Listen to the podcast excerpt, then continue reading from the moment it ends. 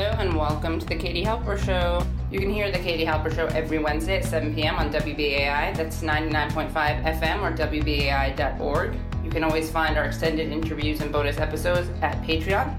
That's patreon.com slash the Katie Halper Show. Again, patreon.com slash the Katie Halper Show. On today's episode, I speak to Phyllis Bennis.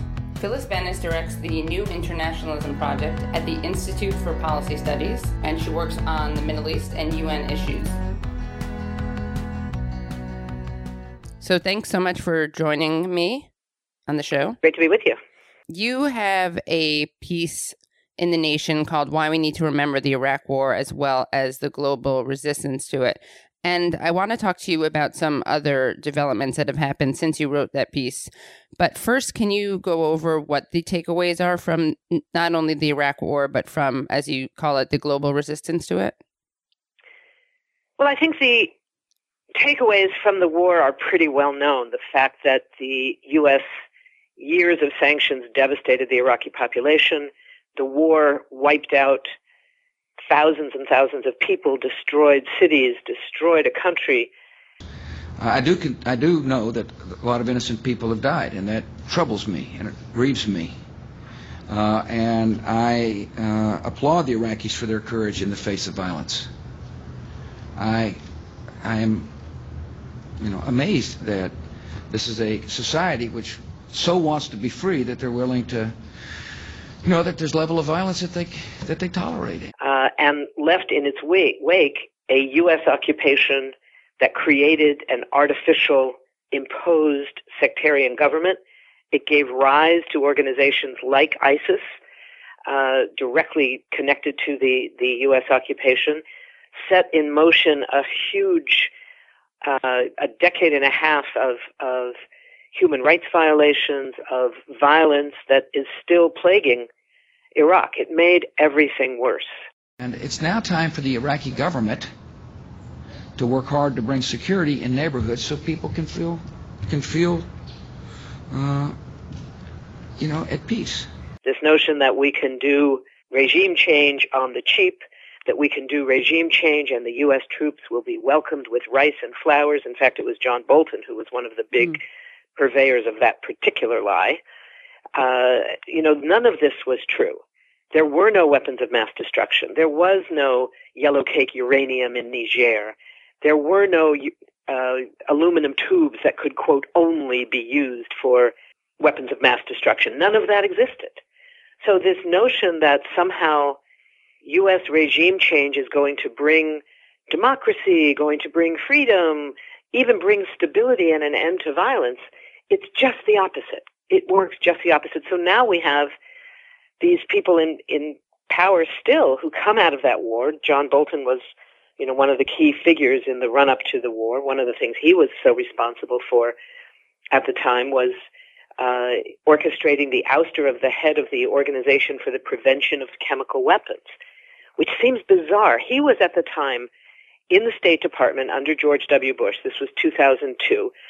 And he was the Undersecretary for, wait for it, Disarmament Affairs. How weird is that? No. Here's a guy who, yeah, he's, here's a guy who, you know, never wants to negotiate disarmament. He wants to go to war instead. He's put in charge of disarmament affairs. Was that like a, a joke or a bet that George Bush had? Because he also named him um, ambassador to the United Nations, right? An institution he also right. doesn't believe in.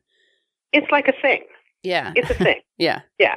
And, you know, the notion that somehow George Bush is looking pretty good these days oh because Donald Trump is so much worse, we have to be really careful not to fall into that. Yeah, totally. George Bush was terrible, led this world into wars that the whole world is paying the price for.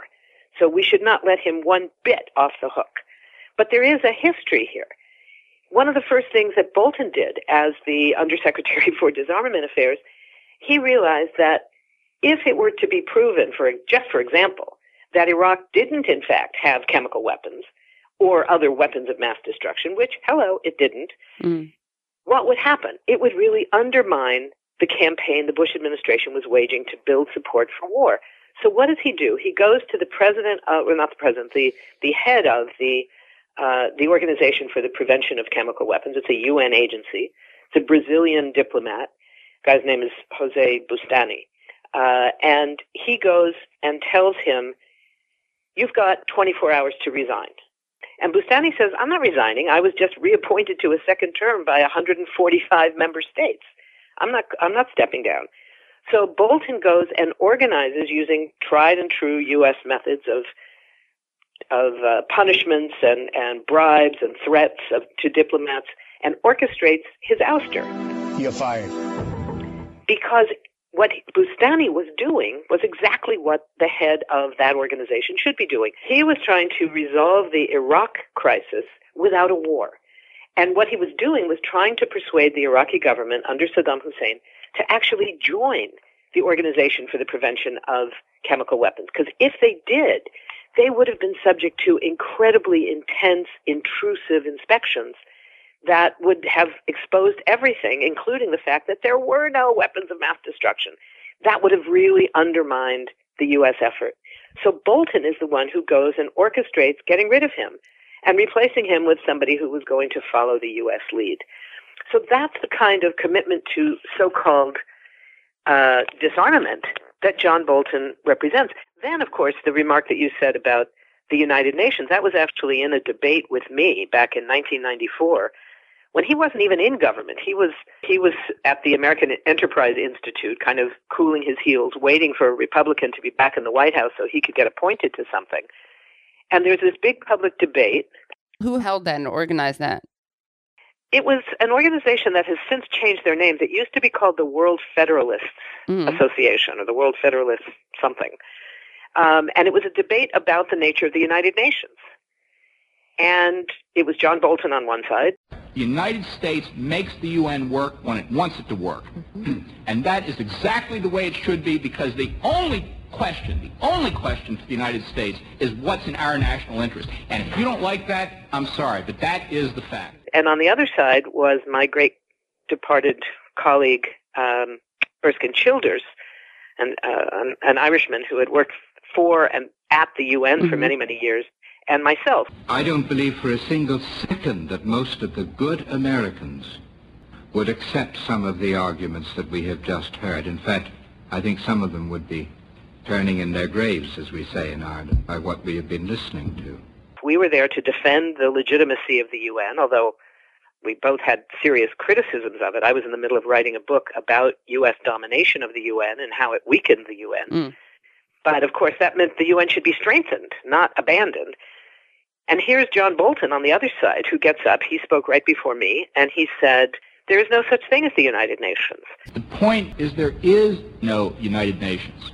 There's just U.S. power. There is an international community that occasionally can be led by the only real power left in the world, and that's the United States, when it suits our interest and when we can get others to go along. When it's not in our interests, there's nothing to be done. And then he goes on with the famous remark that everybody has used lately in the articles about him, where he said you could chop down the, ta- the top 10 floors of UN headquarters and no one would know the difference. The Secretariat building in New York has 38 stories. If you lost 10 stories today, it would make a bit of difference. It could have been worse. He could have included all of the floors, right? You could put it that way. It could have been worse. For him, it's the most diplomatic it gets, right? Right. He could have come up with an axe. Exactly. And, said, and I'm on my way to chop it down. Right. It could have been way worse.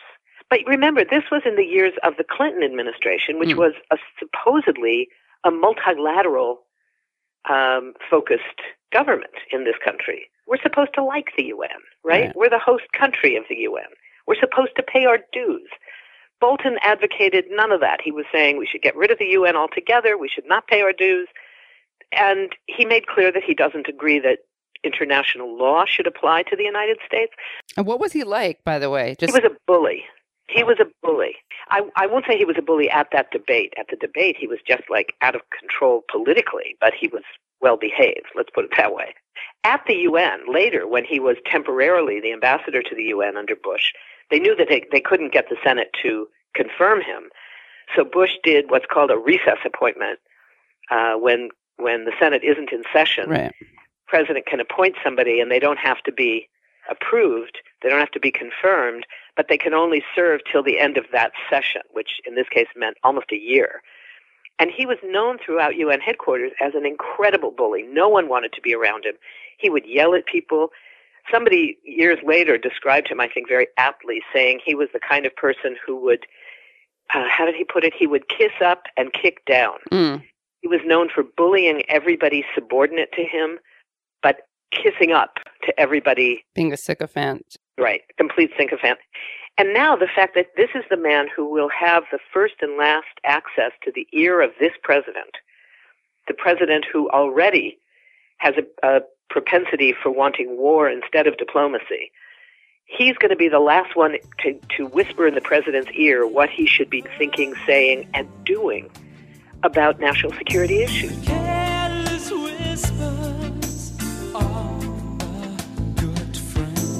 That's incredibly dangerous. So scary. I think that you know, sometimes the media can focus too much on personality over policy, and we, we see this with Trump, and it can be a distraction. But it does seem like for you know national security advisor, temperament matters, and as you referred to, he's he's known as a bully. Um, Colin Powell disliked him. A security analyst said the same thing, and Bush wasn't able to, wouldn't have been able to uh, get him through. He had to do a recess appointment because even Republicans opposed him in the Senate, right? Right, There's this anecdote about a woman who's a Texas public relations executive. This event, this anecdote took place in 1994 when John Bolton was a, a lawyer in private practice. And she'd written a letter to USAID complaining about lack of funding from a contractor, and Bolton represented them. And he was trying to get her to retract her complaint. And apparently, this they were in a hotel in Moscow, and he would like rant and rave and bang on her hotel room door for two weeks and made like, dis- disgusting remarks about her weight and uh, accused her of theft and even questioned her sexuality. So sounds like a charming man, both politically and personally. But that is really scary. I mean, I don't know about you. I've I've been I'm almost immune to all of the awful things that um not immune, desensitized, I guess Mhm. is the word, to the terrible Right. things that Trump has done. This I think for for me at least was a kind of new level of urgency or and I, Yes. I'm not minimizing the other stuff, but this is like, oh no, the no, world could end This in a second. been- yes, I think this is a moment. I, I felt the same way. I had a moment of incredible gut wrenching fear Yeah. When I heard this had happened. It wasn't a surprise. We knew this had been talked about for weeks. It, it's consistent with Trump's patterns. Um, in this case, he's he's replacing all of the the individuals, including a bunch of generals who were supposed to be the quote adults in the room. Right. A horrifying notion in this country, I must say. But that's what it's been called. Not that they did much to rein anybody in. Let's be clear, but that we now are replacing them with people like Pompeo, coming from the CIA, who's now the Secretary of State, supposed to be in charge of diplomacy. This is the man who believes that waterboarding is not torture hmm and that those who carry it out are, quote, patriots. Right. Uh, that he will be replaced at the CIA by the woman who's known around CIA headquarters as Bloody Gina Yeah. because of her role in supervising a black site in Thailand where the uh, the torture waterboarding of at least one person that we know of and presumably many others was carried out and that she signed off on the order to destroy the video evidence of the waterboarding uh, that she's now going to be head of the CIA if she gets confirmed Yeah, and, and Gina Haspel would get credit for uh, breaking the glass ceiling on torture. Yes, queen, yes, queen, yes, queen! I think if there was a glass ceiling that could keep torturers out of those positions Yeah, of I'm power, I'd want to keep it. Yeah, exactly. Exactly. Uh, and of course, Bolton does not, as we've said, have to be concerned in, the, uh, confirmed in this position. He's bringing in Trump is now bringing in people who reflect his own tendencies to want to fo- keep the focus on war instead of diplomacy, and that's incredibly dangerous. What what can be done? I mean, you you your piece about resistance to the Iraq War. Well, oh, first of all, just to clear something up, some people like to say that it's not that people lied about Iraq, but they just were mistaken. The main reason we went into Iraq at the time was we thought he had weapons of mass destruction. It turns out he didn't. I can also apologize, by the way, for some of the mistakes in planning and certainly our mistake in, in, in our understanding of what would happen once you removed the regime. If you look back in history, when our Secretary of State went to the United Nations Security Council and told the world that there was weapons of mass destruction uh, in Iraq, and we had to go after them. We in Congress and the world responded to that. I think that was a mistake in retrospect.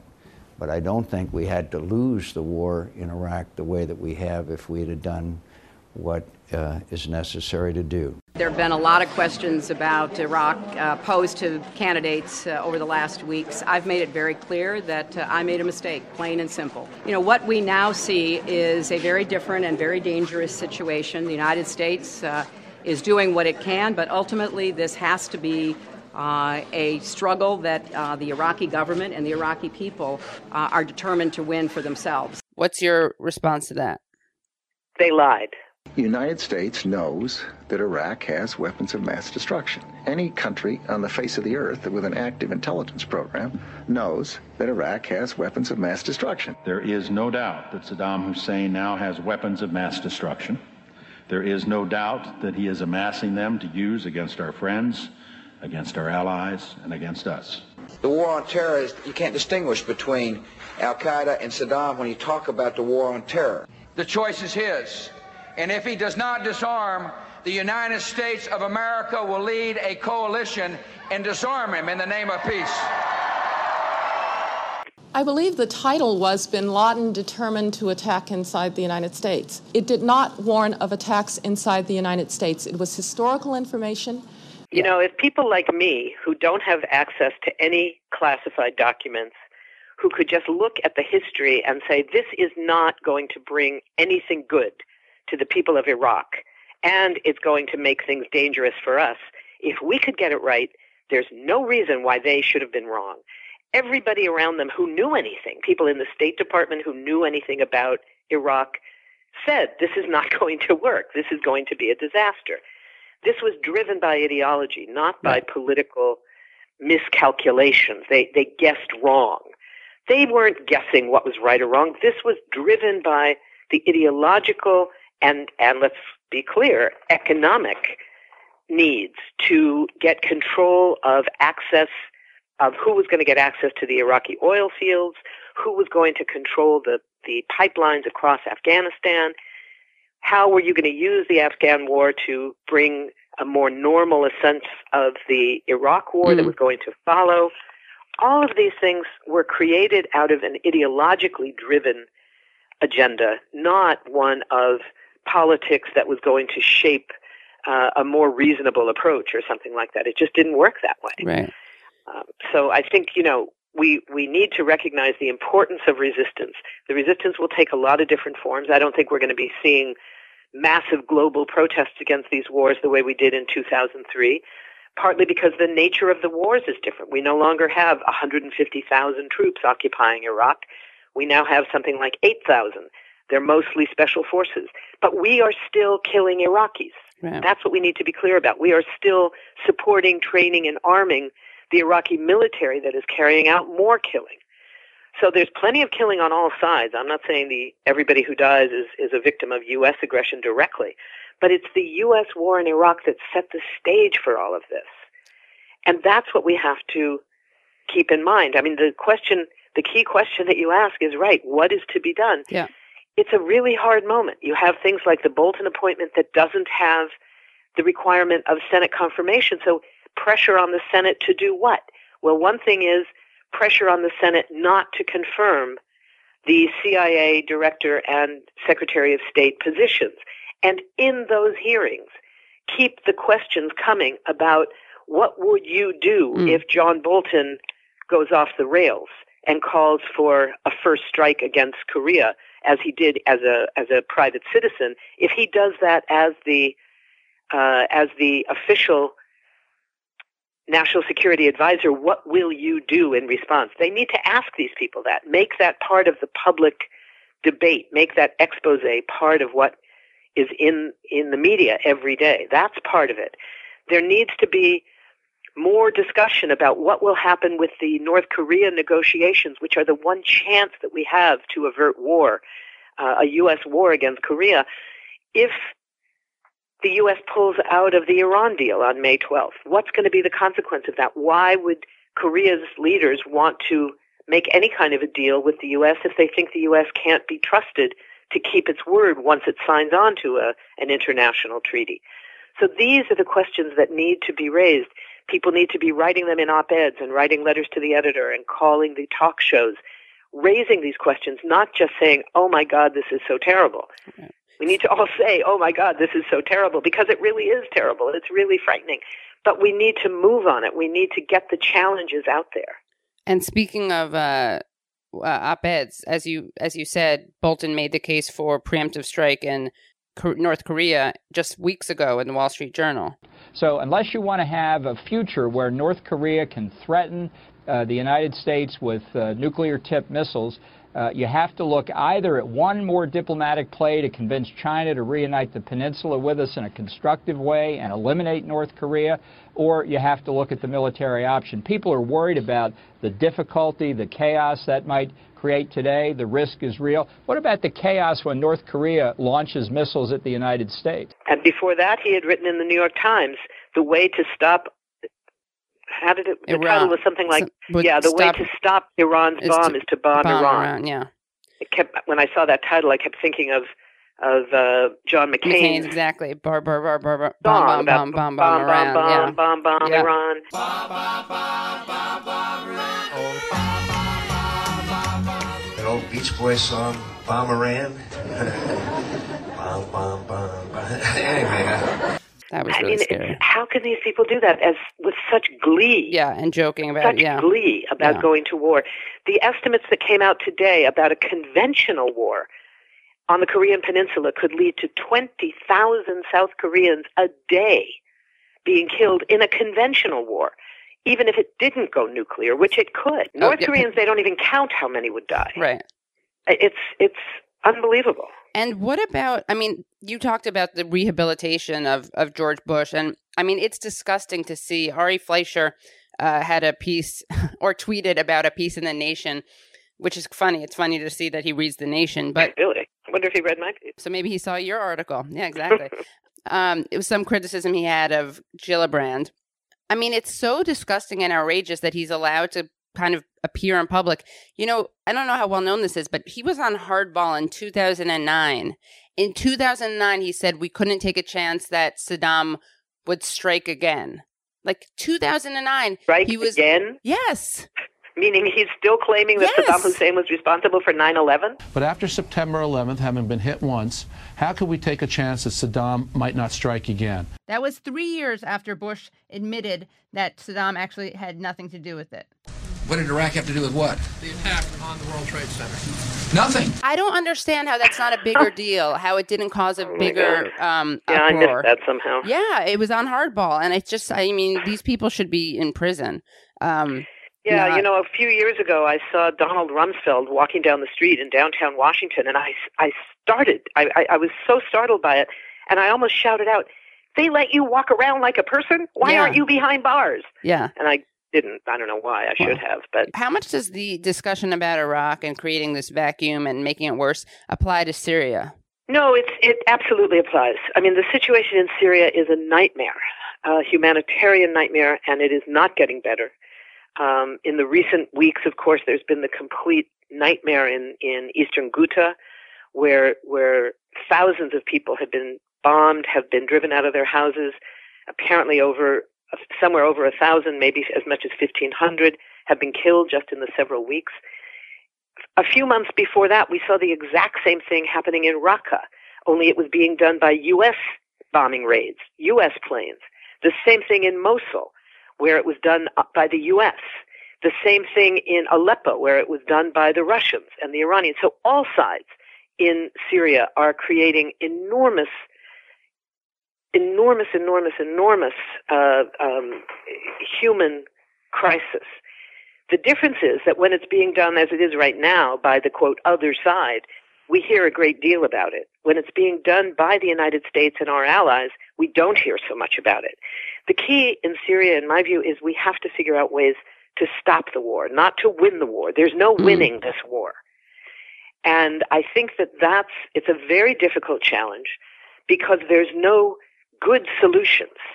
If the, the non military solutions that I've written about in my book on ISIS and the global war on terror, which is largely about Syria, uh, and that others have written about, none of them are perfect. None of them are quick. None of them are total. But we have to keep in mind that the military solutions also are not. Right. We have to learn how to keep two ideas in our heads at one time. Saying that what the Assad regime in Damascus is doing in in Ghouta is a, is a series of war crimes and must be stopped does not mean that we are supporting military intervention to stop it because that will only make it worse. So that's what we have to figure out. That's so important because I feel like so many people are debating whether or not Assad is good or bad, or or how um you know not really good Right. or bad, how bad he is. He's very And- bad. It's a very bad government. Yeah, but like you said, that doesn't mean that our response is right. military intervention. I mean, that has very little to do with it. The only reason it w- has anything to do with it is if you could argue that it's worse under him than it would be with intervention. But I don't think anyone who understands history or politics thinks that. would say that Yeah. exactly. And I mean, we we do have to recognize there are Syrians who are calling for U.S. intervention, Yeah. just as there were some Libyans who called for NATO intervention. hmm The problem is they were wrong, Right. and the fact that they were Libyans, the fact that currently there Right. are Syrians saying it, doesn't make it right. Right. when exactly. people say we have to lift up the Syrian voices, that's absolutely true. But the problem is Syria is a country they've now lost over over 10 million people who have been displaced. 5 million of them are now out of the country as refugees. But Syria is still a country of 24 million people. The Syrian voice doesn't exist. There are Mm. many Syrian voices. Right. So when people say, well, we need to hear Syrian voices, absolutely. But if the solution is just we need a Syrian voice to say what I believe, Yeah. Exactly. that's not the answer. yeah. That's yeah. not just, the answer. They're not a monolith, so people are No, just not at all. There that. are Syrian voices on all sides. Exactly. There are Syrians who are saying we need U.S. intervention. There are Syrians who are saying this is a terrible regime, but we don't want intervention. Right. There are Syrians who are saying we like this regime. Yeah, exactly. There's everything in between. Yeah. So, you it's know, a really that- great that's sneaky not an answer. Yeah, it's a. I think it's a kind of sneaky. Sometimes I think people just hear it and repeat it without being cynical, but it's pretty sneaky because it does suggest that you're being kind of um, imperialist or right, not allowing, uh, you know, autonomy or or not appreciating the the in- authentic indigenous voices. But as you say, there are many. Exactly. Yeah. It's also true that you can you can believe, as I do, that there was a an indigenous, legitimate, well, uh, not just well-meaning, but but really fantastic. Um, That was Phyllis Bennis, who directs the New Internationalism Project at the Institute for Policy Studies. To hear the rest of our interview, please go to Patreon. That's patreon.com slash the Katie Halper Show. Again, patreon.com slash the Katie Halper Show. Phyllis talks to me more about Syria, Russia, and hypocrisy around those two issues. You can hear The Katie Halper Show every Wednesday at 7 p.m. on WBAI. That's 99.5 FM or WBAI.org. You can always find our extended interviews and bonus episodes at Patreon. That's patreon.com slash The Katie Halper Show. Again, patreon.com slash The Katie Halper Show.